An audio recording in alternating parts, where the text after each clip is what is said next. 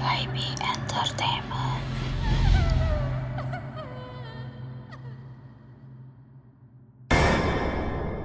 Take all the time you need gitu, kayak berapa lama pun silahkan gitu, yang ya semampunya lu gitu. Pokoknya gimana caranya ini penawar ini obat nih harus nyampe ke dia gitu loh. Okay. Pokoknya ya ambil waktu yang lu butuhkan semuanya gitu loh. Berapa lama pun kita bakal ACC kasarnya gitu lah.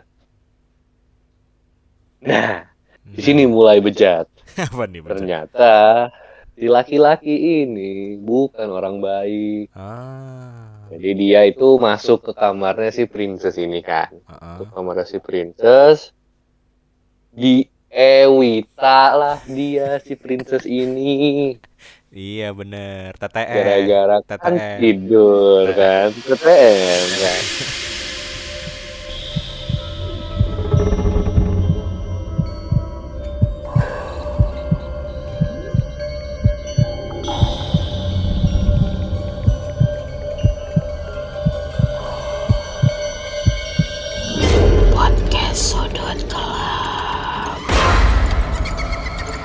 Hai guys, selamat datang di Sudut Gelap.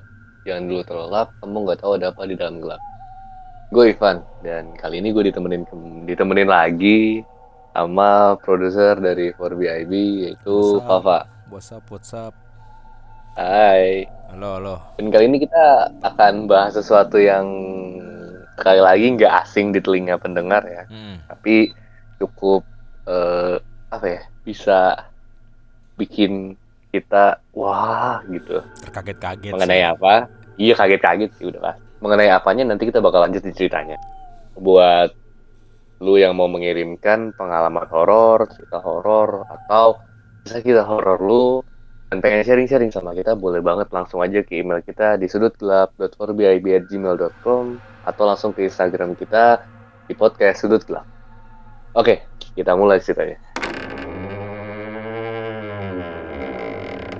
Mungkin nggak asing ya buat teman-teman pendengar Sudut Gelap, buat pernah ngedenger cerita masa kecil kayak Timun Mas, kayak Cinderella, kayak Malin Kundang, kayak banyak lah pokoknya gitu yang cerita-cerita yang biasanya diceritain dulu waktu kecil gitu. Nah tapi yang kita tahu, yang gue tahu, yang Papa tahu mungkin, dan yang teman-teman tahu mungkin di cerita itu tuh endingnya bakal good ending, terus happily ever after, terus nggak ada yang dark, terus kayak semuanya tuh ya berbunga-bunga, pokoknya semuanya tuh ada di wonderland gitu loh, kayak everything is fine and good gitu di cerita itu. Tapi setelah gue research mengenai ini, ternyata ada kisah atau garis miring teori lain dalam cerita masa kecil, dalam childhood stories. Ya salah satu contohnya misalkan teman-teman tahu cerita masa kecil dari luar negeri itu misalkan Little Red Riding Hood ya, yang katanya itu ceritanya itu dia itu anak baik, suka ngebantuin neneknya, tapi suatu hari ada serigala yang iseng mau makan dia dan neneknya. Terus gara-gara si anak ini baik, dia minta tolong ke pemburu gitu buat ngusir si serigala, dan serigalanya pergi dan mereka live happily ever after. Kan rangkumannya kurang lebih gitu mengenai Little Red Riding Hood. Iya, benar. Tapi ada loh yang berteori, tapi berteorinya ini bukan tanpa dasar yang kayak gue punya teori ini nih gini. Nggak gitu loh, maksudnya ini teori orang yang memberikan teori ini juga memberikan backup dari teorinya gitu. Apa yang mendukung gue buat bikin teori ini? Oke. Teorinya itu seperti ini teman-teman. Ini teorinya siapa berarti nih yang lu baca? Kalau teorinya siapa itu namanya di sini sih disamarkan ya. Di artikel yang gue baca saat ini namanya disamarkan ya, mungkin yang nggak mau ke expose ya, nggak mau orang tahu namanya siapa gitu. Bener. Teori yang dia bikin ini cukup ekstrim teman-teman. Teorinya itu seperti ini. Katanya si Little Red Riding Hood ini sebagai gantinya untuk si serigala melepaskan neneknya sebagai sandera, si cewek bocah ini harus berhubungan sama si serigala ini. Dan jadi ngus-ngus gitu ya. Ya, who knows ya, mungkin ya namanya juga kan sama ya serigala kan hewan gitu loh, yang semuanya itu berdasarkan naluri, dan mungkin kebetulan dalam dongeng ini tuh apa ya, diekstremisasi. Jadi ya gitu, lu kalau misalnya lu mau nenek lu balik, nenek lu aman, lu harus sama gue gitu. Dan si Little Red Riding Hood-nya ini mengiyakan, jadi ya mereka gitu, dan akhirnya neneknya dilepasin dan si serigalanya cabut dari situ. Ya udah, gitu aja gitu. Cuman kan walaupun teorinya cuman kayak gitu, tapi ini bisa ngubah ini loh Pak, ngubah sudut pandang seseorang yang tahu ceritanya gitu loh. Iya. Ya setahu gue ceritanya gini, ternyata ada teori lain bilang bahwa oh enggak, ternyata si bocah itu tuh gini. Wah, gila banget nih gitu loh. Bahkan pas gue pertama kali baca pun agak apa ya, bukan kaget sih, gue agak kok begitu sih gitu, kayak bukan kaget apa ya, kagum tapi dalam artian negatif gitu, kagumnya gitu kayak kok bisa, heran. Kagum aneh, negatif. Iya. Kagum negatif. Ya, kagum negatif. Jadi kanet kagum negatif aja. Bahasa baru. Aduh. Tapi ini cerita-cerita dongeng, ini gue tadi cerita-cerita dongeng zaman kita kecil lah ya gitu kan. Iya. Itu tuh apa ya, kalau dipikir-pikir dulu sebelum kita tahu adanya kayak gini-gini nih, sebelum kita tahu ternyata ada sisi lain dari cerita tuh, kita pikir tuh nih cerita simpel-simpel aja gitu, tau gak sih? Ya gak sih, kayak cerita ini deh, cerita apa namanya, kayak Pinocchio, tau gak sih? Pokoknya tuh kita tuh selalu nganggap film-film dongeng kayak gini tuh, atau cerita dongeng kayak gini tuh simpel kayak gitu, maknanya maknanya positif lah gitu, selalu ya, bener kata lo, happy ending. Tapi semakin diulik segala macam, ternyata ngeri banget sih cerita-ceritanya. Iya kan yang kayak lu ceritain tadi si siapa, Little Red Riding Hood itu aneh juga sih menurut gua. Iya kan, aneh kalau kata gua bukan aneh lagi sih, itu lebih ke fucked up sih ceritanya sih. Kalau misalkan beneran kayak gitu ya, itu fucked up banget sih. Bener sih. Autor ceritanya tuh kayak, apa yang lu pikirin saat lu bikin cerita ini gitu loh. Kalau misalkan emang skrip aslinya kayak gitu ya. Tapi kan yang nggak tahu, cuman kan yang nyampe ke anak-anak, yang nyampe ke kita dulu pas kita masih kecil itu kan ceritanya happy ending. Ya udah gitu aja kan. Iya. Nggak ada bumbu-bumbu seperti ini gitu. Itu tuh Little Red Riding Hood itu ini kan diusir serigalanya kan ya? Iya, diusir, kan? Yang kita tahu kan serigalanya diusir, terus gara-gara ditakut-takutin sama pemburu, dan pemburunya ini baik, ya udah serigalanya cabut gitu aja, dan ninggalin mereka live happily ever after gitu kan? Iya, gitu aja sih. Man, kalau misalkan lu pikirin lagi nih, kok bisa gitu? Apa ya? Serigala cuman ditakut-takutin sama orang, sama pemburu cabut gitu loh. Kayak kalau gue masih kecil mungkin gue mikirnya kayak oh iya bagus, keren gitu, ceritanya selesai gitu. Dan kalau saat ini gue lagi bahas ini, gue berpikir malah gini, harusnya serigala ini kan apa ya, sepenyendiri-penyendirinya hewan ini itu, dia tuh ini kan punya kumpulannya kan, punya pack-nya kan gitu loh. Kayak misalkan daerah mana serigalanya ada berapa yang ngumpul nih, dari makanan, ngejagain tarangnya, terus habis itu ngerawat anaknya yang masih kecil dan lain-lain gitu. Maksudnya kan mereka nggak sendiri gitu loh Kak. Ya kan. Nah, sedangkan ada juga nih yang teori Little Red Riding Hood ini itu justru si bocah ini tuh sorry banget nih, gengbeng Pak sama serigala. Iya makanya. Iya kan? Iya. Wah itu fakta sih bro. Itu aneh banget. Wah aneh banget sih. Ceritanya absurd banget sih. Tapi ya kalau misalkan lu relate dengan mentality lu yang udah bisa mikir seperti inilah gitu, udah bisa mikir luas gitu. Lebih make sense yang ini loh Pak, dibandingkan yang pas kita ceritain pas masih kecil. Iya lebih make sense sih, karena serigala ditakutin. Ya nggak mungkin gitu aja gitu loh. Ya nggak mungkin. Nggak mungkin gitu aja diserahin kan. Se-easy itu tuh nggak sih? Iya. Itu yang, aduh, itu bikin apa ya? Bikin masa kecil gue rada. Di geng beng. Gila loh. Iya itu aneh banget.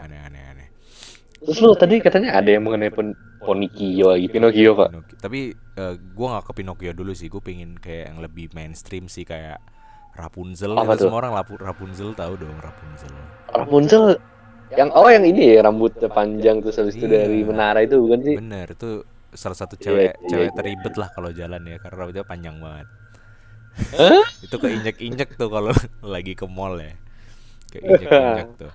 Soalnya kan kalau film Rapunzel itu kan simpelnya adalah cewek dikurung sama penyihir, terus ada pangeran yang berani untuk rela untuk ada pangeran yang suka sama dia, terus dia manjat pakai rambutnya, ya kayak gitu dah, ya kan?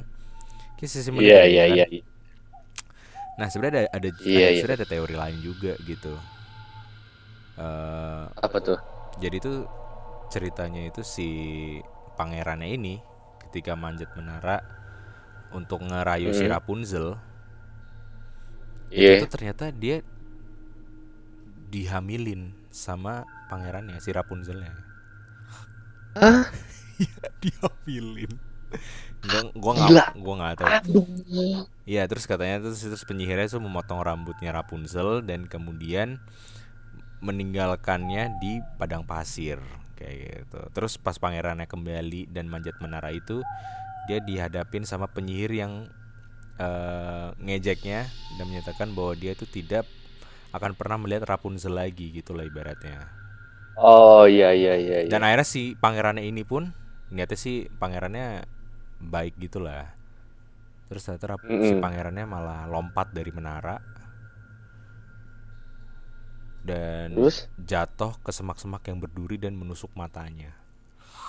Wah. Lu apaan sih? Gue nggak tahu. Ya pokoknya dia setelah kejadian itu tuh dia kayak udah gitu kayak ala kadarnya aja hidup segan mati tak mau gitu kan. Si pangeran ini tuh ternyata jatuh tuh nggak mati ternyata dia tuh buta karena ketusuk matanya itu. Karena ketusuk gitu kan. Ya, jadi cacat gitulah ibaratnya. Udah deh. Ya gila sih. Ternyata aneh banget ya. Ternyata dia dihamili. Iya lu Pak. Wah. Berarti ini moral poinnya sebenarnya adalah jangan berduaan sama cewek. Betul. Karena kalau misalkan berduaan dengan lawan jenis, orang ketiganya itu Tidak ada. Kan cuma berdua. Gitu kan. Iya. Ini nih mungkin kebiasaan-kebiasaan anak zaman sekarang jadinya ya. Gue kalau yang Rapunzel gue baru denger sih. Baru denger dan pas gue baca kan lupa lu cerita gue sambil searching kan Pak. Ini iya loh maksudnya. Bener sama, maksudnya orang yang memberikan teori-teori ini tuh bukan cuman orang yang nobody gitu loh. Ini orang yang memberikan teori ini tuh kayak bisa dibilang mungkin ya kenalannya si pengarang cerita ini atau salah satu anggota keluarga dari si pengarang. Nah kan kalau misalnya teman-teman nggak tahu ya cerita-cerita itu cerita ini tuh dikarangnya itu oleh seseorang yang bernama Grimm sebenarnya. Nah, ya kan mungkin ya orang-orang yang memberikan teori. Mungkin orang-orang yang memberikan teori ini itu adalah teman-temannya si Grimm ini itu yang kayaknya nggak gini deh ceritanya deh setahu gue dari si Grimm tuh begini ya habis jadi begitu terus jadi kayak omongan dari mulut kan ya akhirnya sampai sekarang itu menjadi rumor yang nggak tahu kebenarannya. Nah, Rapunzel gue baru tahu sih. Nah gue juga punya nih Pak ini menurut gue ya ini lebih fakta sih dari yang tadi kita ceritain ya ini boleh. Wah goblok sih lebih wow ini itu, ya. Lebih wow bro, ini lu pasti tahu lah mengenai Sleeping Beauty ya teman-teman pendengar juga pasti tahu kan mengenai Sleeping Beauty yang mana ada princess dia disihir jadi tertidur kan akhirnya kalau misalkan si princess ini dapat ciuman a true kiss dari pangerannya ya dia bakal kebangun dan sihirnya itu bakal lenyap dan mereka live happily ever after. gitu kan. Nah, cuman di sini itu ada yang ngasih teori gini, Pak. Bener, apa? Jadi ini ada yang bilang si penyihir ini itu ternyata salah ngasih spell. Yang harusnya si princess ini itu minta dipercantik lah dirinya lah kan, kayak ya dipercantik lagi lah gitu. Terus dikasihlah kan mantra sama si penyihir ini. Salah mantranya, malah mantra tidur. Sedangkan bisa di-cancelnya itu mantra ini cuman sama laki-laki yang cintai dia. Yang nge-kiss. Oh, yang nge-kiss. Sambil si laki-lakinya itu minumin semacam potion gitu lah, semacam penawarnya gitu. Direct dari mulut ke mulut gitu. Okay. Lu ngerti kan ya, maksudnya? Ngerti, yang lu ngomong ngerti kan? Ngerti. Nah, ketemulah nih laki-laki yang good looking, yang ya pokoknya karakteristik pangeran-pangeran di Disney lah. Gitu loh. Ketemu kan si penyihir ini. Ya bilang lah, nih ada putri lagi kena sihir. Dia tertidur gak bisa bangun kecuali dijelasin kan cara ngobatinnya tuh gini. Nah si pangeran ini nanya ke si penyihir, saya butuh berapa lama butuh waktu berapa lama untuk menyembuhkan.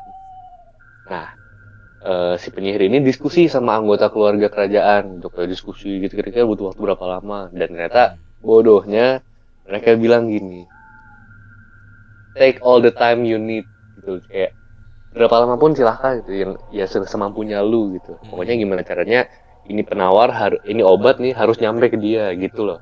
Okay. Pokoknya ya ambil waktu yang lu butuhkan semuanya gitu loh, berapa lama pun kita bakal ACC kasarnya gitu lah. Nah, di sini mulai bejat. Ternyata si laki-laki ini bukan orang baik. Jadi dia itu masuk ke kamarnya si princess ini kan. Ke kamarnya si princess, diewita lah dia si princess ini. Iya bener, TTM. Gara-gara kan tidur kan, TTM kan, tidur.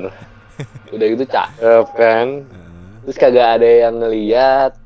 Ya kamar princess kan, ya kamar princess itu kan pasti penjaganya di luar kamar ya, kagak di dalam kan. Bener. Ya udah kan, masuk nih kan. Mau ngapain lu misalkan saya penjaga? Oh ya mau ngobatin, nah bisa aja kan alibinya begitu kan. Nah padahal itu udah ya, gitu. Adeknya udah bangun tuh padahal. Udah, adeknya sudah wow kuruyuk. Nah, itu diewita Pak, sampai hamil, sampai melahirkan, sampai diewita lagi, sampai hamil, sampai melahirkan lagi, dan itu berlangsung itu cukup lama. Okay. Berlangsung dari tahun, buset tahunan ya. Katanya itu berlangsung dari tahun 1634 sampai 1659. Lu bayangin berapa anak kecil yang sudah lahir. Iya ya. Barulah kan anggota kerajaan ini curiga, ini kok lama bener gitu loh, sampai 20 tahunan hampir gitu. Akhirnya dicek sih kan. Pas dicek, untungnya si putrinya ini udah bangun, penawarnya udah berhasil gitu.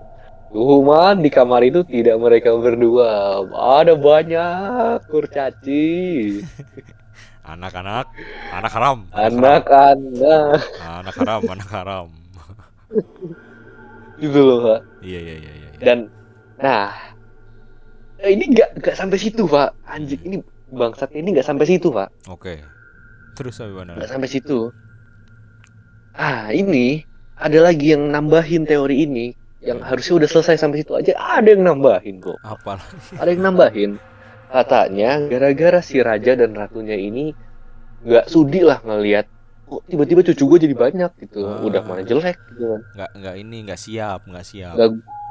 siap, nggak good looking gitu kan. Nah, ini semua anak-anaknya dijadiin menu di kerajaan. Ya Allah. Dimakan dong. Dimakan. Karena kebetulan saat itu katanya stok makanan di kerajaan itu sedang susah. Karena si putrinya ini lagi nggak bisa aktif. Jadi putrinya ini nggak bisa ngejalanin tugasnya, sehingga Beberapa arus lalu lintas di kerajaan ini terganggu yang berpengaruh ke stok makanan menipis.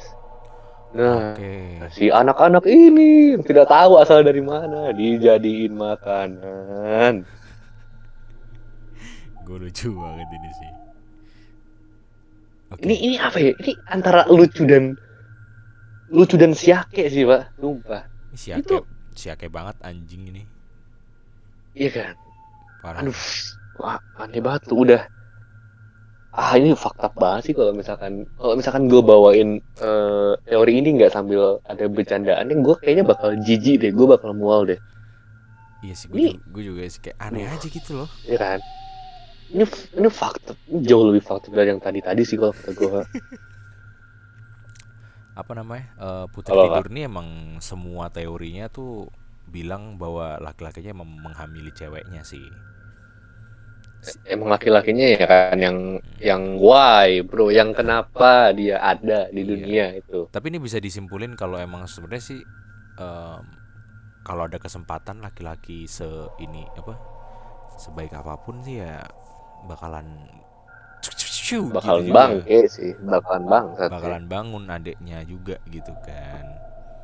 Emang pada dasarnya emang begitu sih. Kalau dari si Grimm, si Grimm tuh yang tadi gue sebutin juga, dia juga punya teori juga sih sama persis yang dia si ceweknya ini kan koma gitu kan. Tapi dia tuh telanjang ternyata. Jadi dia tertidur, iya kan tertidur tuh. Nah, kalau udah telanjang, kalau udah telanjang ya mau gimana ya? Akhirnya iya dong, susah dong. Diceritain, iya, akhirnya dia hamili, tapi bingung ini ya, tapi tidur sih ya, bukan mati sih ya, tidur kan ya. Koma kan jatuhnya. Itu masih bisa ini ya, terus tidur, terus bayinya lahir yang ya banyak sih sama persis sih sama apa yang lu ceritain sih. Tapi ini ngeri banget sih. Ini menurut gua dari sekian banyak cerita childhood stories yang apa ya, bener-bener berbanding terbalik 180 derajat, ini sih menurut gue yang paling wow gitu loh. Yeah. Dari sekian banyak cerita ya. Sebenarnya masih banyak teman-teman, nanti kita bakal ceritain semua gitu. Cuman ini loh, kalau menurut gue ini sih yang paling problematic, paling chaotic, paling ngaco lah gitu loh. Yeah. Itu cerita aslinya tuh kayak ya udah tiba-tiba ada prince, ada pangeran yang cakep ganteng, gue tuking, habis itu dia baik hati, terus ya udah gitu, gue bakal tulus mencintainya walaupun dia tertidur, terus dicium, akhirnya bangun, terusnya mereka nikah jadi anggota kerajaan, bla bla bla, udah seneng gitu kan. Ternyata tidak seperti itu. Gue ada lagi itu kan kartun lama kan. Dongeng. Kalau ini lebih ke kartun sih. Winnie the Pooh kan guys, Winnie the Pooh. Tahu. Itu Winnie the Pooh itu konon katanya. Jadi itu karakternya Winnie the Pooh ini secara nggak langsung tuh mempresentasikan kondisi macam mental disorder kayak gitu. Mental disorder. Jadi karakternya Winnie the Pooh ini, berbagai karakternya Winnie the Pooh kan banyak tuh. Itu tuh menggambarkan kondisi mental disorder. Contohnya Pooh, which is tokoh utamanya ya, itu tuh menggambarkan kondisi impulsif atau bisa dibilang ADHD atau attention deficit hypersensitivity disorder atau CD gitulah. Itu yang ini yang si beruangnya itu, yang beruang madu. Iya, beruang madunya gitu. Kalau lu emang bener sih kayak dia impulsif tuh apa ya? Kayak iya dia impuls. Iya. Ya melakukan coba dia kayak lu lagi diem nih. Tiba-tiba gue pengen makan ini tiba-tiba lu makan gitu. Itu impulsif teman-teman. Itu impulsif. Enggak tahu ya. Nah, kalau lu lihat emang bener loh. Heeh. Bener loh, Pak. Iya, bener. Karena kalau lihat kan emang dia bener-bener kayak nyari madu terus itu kan. Iya, tapi walaupun tapi misalkan udah gitu nih, dia tuh abis nyari madu kayak bingung gitu loh, kok tiba-tiba gue nyari madu gitu. Kadang soal gitu kan, kadang misalkan setelah dia menemukan madu nih nggak dia makan gitu, kadang dia langsung melakukan aktivitas lain. Bener impulsif, bener impulsif kayak gitu. Terus karakter lainnya dari Winnie the Pooh, contohnya salah satunya itu si Piglet kan, tahu kan Piglet kan guys? Piglet yang pink. Piglet yang Benar, yang babi itu loh. Itu bukan itu. Iya. Piglet bukan, benar. Aduh, Piglet babi. Itu tuh dia menggambarkan sifat anxiety. Kayak gitu. Terus Tiger dengan mental bipolar. Wow. Terus ada Eeyore sebutannya ya. Itu depresi. Yang biru, yang apa kudanil. Iya, benar. Terus si Owl itu sebagai karakter disleksia. Kayak gitu. Disleksia. Tapi kalau dilihat-lihat lagi sih, setelah gue pikir-pikir dan gue inget-inget lagi, emang apa ya? Agak lupaan kan? Bukan agak lupaan, agak gimana ya? Kalau kita kalau dia kalau mau ngomong terbata-bata gitu loh, Pak. Iya, benar, agak susah. Agak nggak jelas, ngomongnya tuh agak susah, betul, agak susah. Iya, nah itu ternyata nih ternyata gue juga baru tahu sih, Winnie the Pooh yang karakter teori bahwa karakter mereka itu rata-rata menggambarkan mental disorder. Tapi rata-rata emang karakter kartun kayak gini tuh emang isu sosial banget sih di dunia gitu ya. Isu-isu sosial gitu loh. Ya. Itu tuh ngeri sih. Iya, benar. Ya, karena mungkin gini Pak ya, zaman dulu kan teknologi belum secanggih sekarang gitu. Okay. Twitter belum ada nih ya, SJW juga belum ada gitu kan. Nah, mungkin orang-orang yang mau apa namanya? menyalurkan keresahannya mengenai mental disorder seperti yang tadi lu jelaskan, yang melalui kartun gitu. Jadi kayak nyindir tipis-tipis gitu, yang orang lain bakal nonton, dan yang nangkep, yang enggak ya udah enggak apa-apa gitu loh Pak. Mungkin salah satu cara mereka untuk menyelipkan unsur keresahan mengenai mental disorder. Ya sebenarnya tujuannya baik ya, karena kan bikin orang aware terhadap itu. Cuman kalau misalkan dipikir-pikir lagi, ini kan diperuntukkan untuk bocah gitu loh. Iya. Kenapa harus ngangkat mengenai mental disorder itu kan, yang menurut gue ada agak bertolak belakang sama ini loh, agak bertolak belakang sama tujuannya ya. Kalau misalkan kita spekulasiin tujuannya gitu. Tapi ini apa ya? Maksud gue nih, jadi orang dulu tuh kalau gue ngelihat ya, orang dulu tuh filosofis banget. Maksud gue, filosofis banget gitu loh. Dia pengen share message-nya tuh melalui karya yang lebih panjang, lebih bagus gitu lah ibaratnya ya. Beda sama sekarang. Kalau ibaratnya, kalau gue dulu contoh tuh kayak radio deh. Radio tuh dulu itu bener-bener kalau mau built-in iklan, itu tuh kayak harus ada conversation-nya gitu loh, dialognya. Kayak misalnya, aduh gue aus banget nih. Oh lu aus gitu-gitu loh, tau gak sih? Itu kan radio dulu tuh, iklannya radio dulu. Iya. Kalau sekarang kan, kalau sekarang tuh jatuhnya lebih to the point kan. Sebenarnya sama persis kayak iklan-iklan gini. Kalau iklan-iklan dulu itu tuh mungkin pengennya dia share-nya tuh melalui cerita gitu loh, melalui kasus gitu loh. Cuman gak secara belak-belakan. Kalau ini tuh ternyata kasus ini loh gitu. Nah itu tuh yang menurut gue iya benar juga. Menurut gue tuh menarik banget gitu kalau kita ngulik kartun-kartun dulu, atau mungkin anime, atau bukan anime sih. Anime kan situ. Maksudnya dongeng-dongeng atau kartun-kartun dulu gitu. Itu sih. Makin oke sih, ini bisa jadi bener sih. Kayak bisa gitu. Jadi benar, betul, bisa jadi benar. Kayak Shinchan aja deh, Shinchan tuh seingat gue Shinchan itu kan kisah nyata kan. Dari pokoknya ada kisah nyata, ada ibu yang dia benar-benar kangen sama anak laki-lakinya yang udah enggak ada karena anak laki-lakinya ini kena tabrakan mobil gitu lah. Meninggal. Korban tabrakan mobil karena mau nyelamatin adiknya. Gitu. Terus ibunya ngelihat krayon milik anaknya ini. Dan akhirnya jadi deh judulnya Crayon Shinchan. Crayon Shinchan. Itu juga. Oh. Berarti ada unsur darknya juga ya kayak gitu ya? Ada. Pasti ada sih kayaknya sih.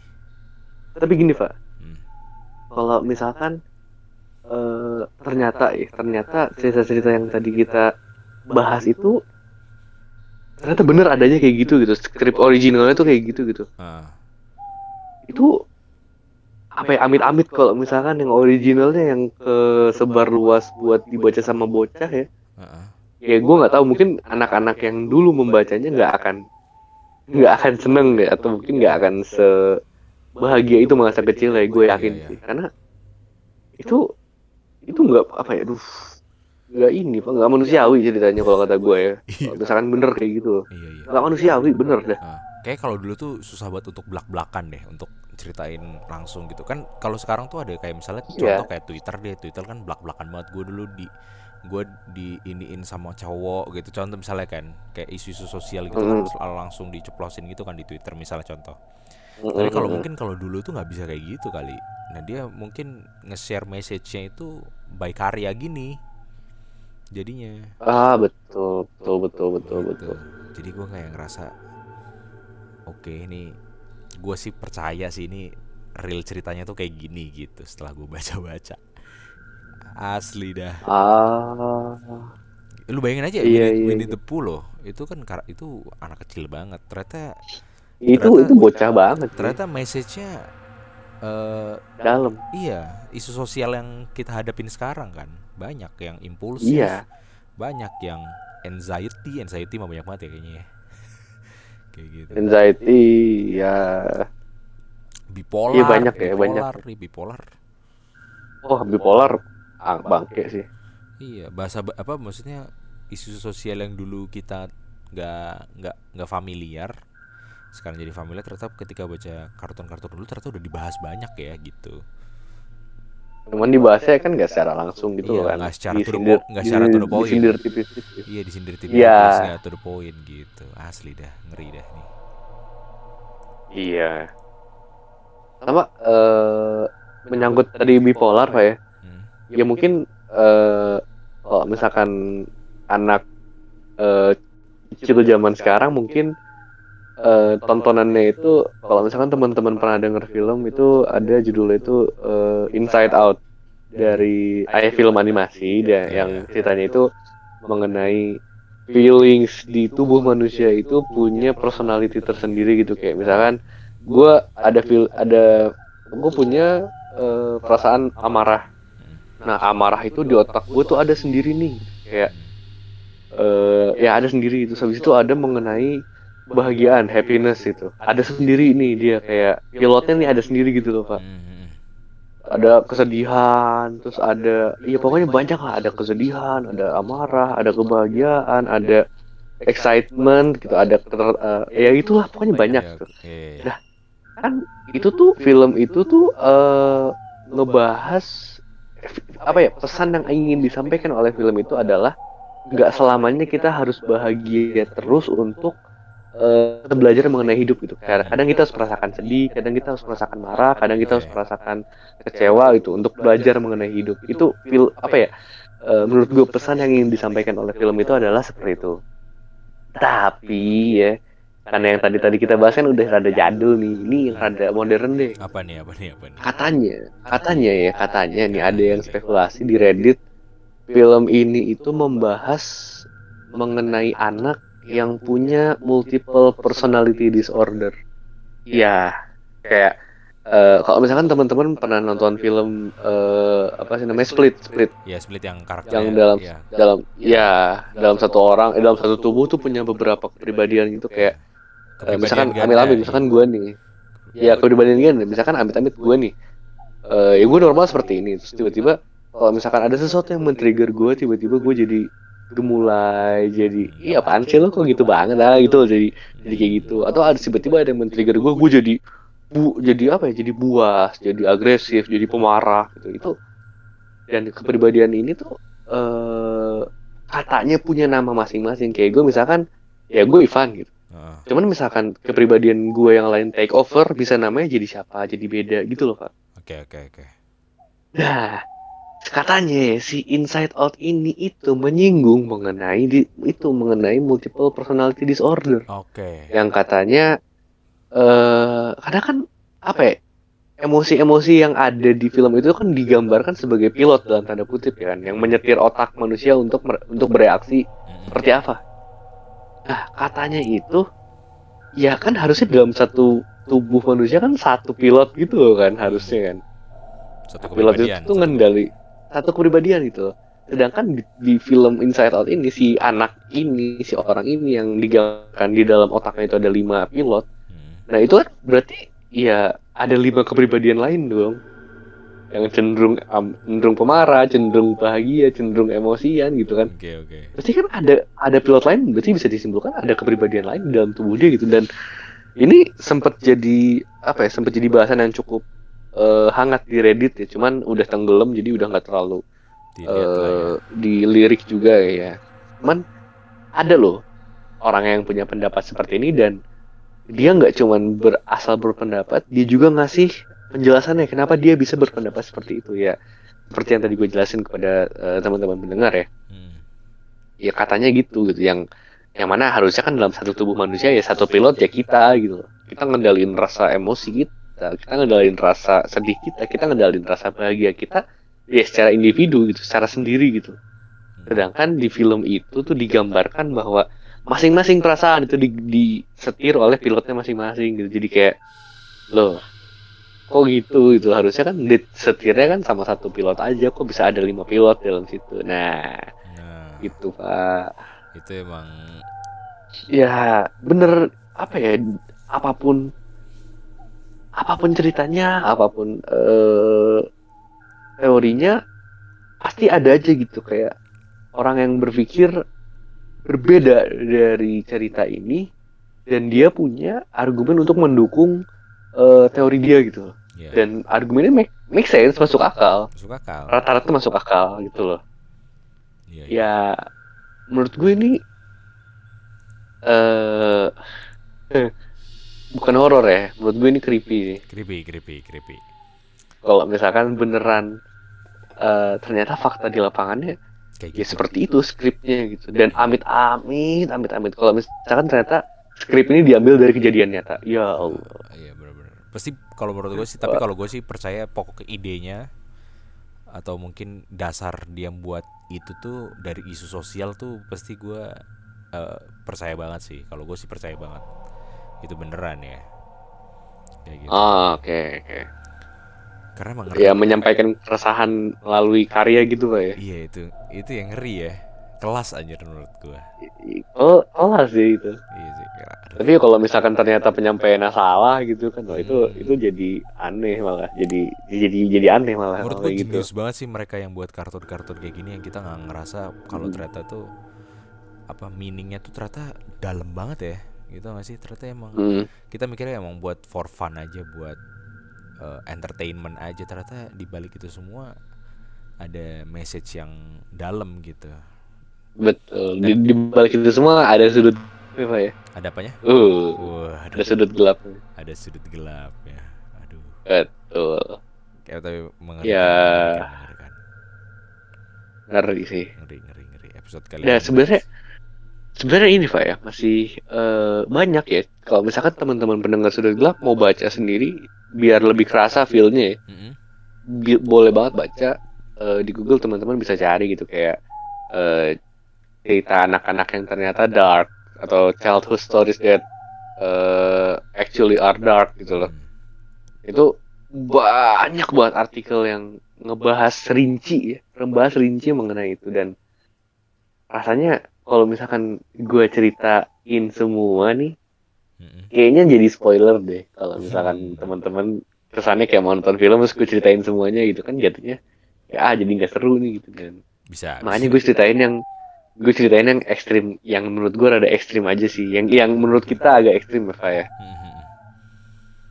Ya terlebihnya teman-teman mau percaya teori ini atau enggak, atau teman-teman punya spekulasi lain yang lebih ternyata lebih ekstrim, lebih wakwau, nggak make sense, lebih wakwau, boleh banget di share ke kita ya, boleh banget share ke kita, nanti bakal diskusi juga ya. Jadi gitu ya teman-teman semuanya bahasan kita kali ini yang sumpah gue nyesel anjir Pak, bangke lah.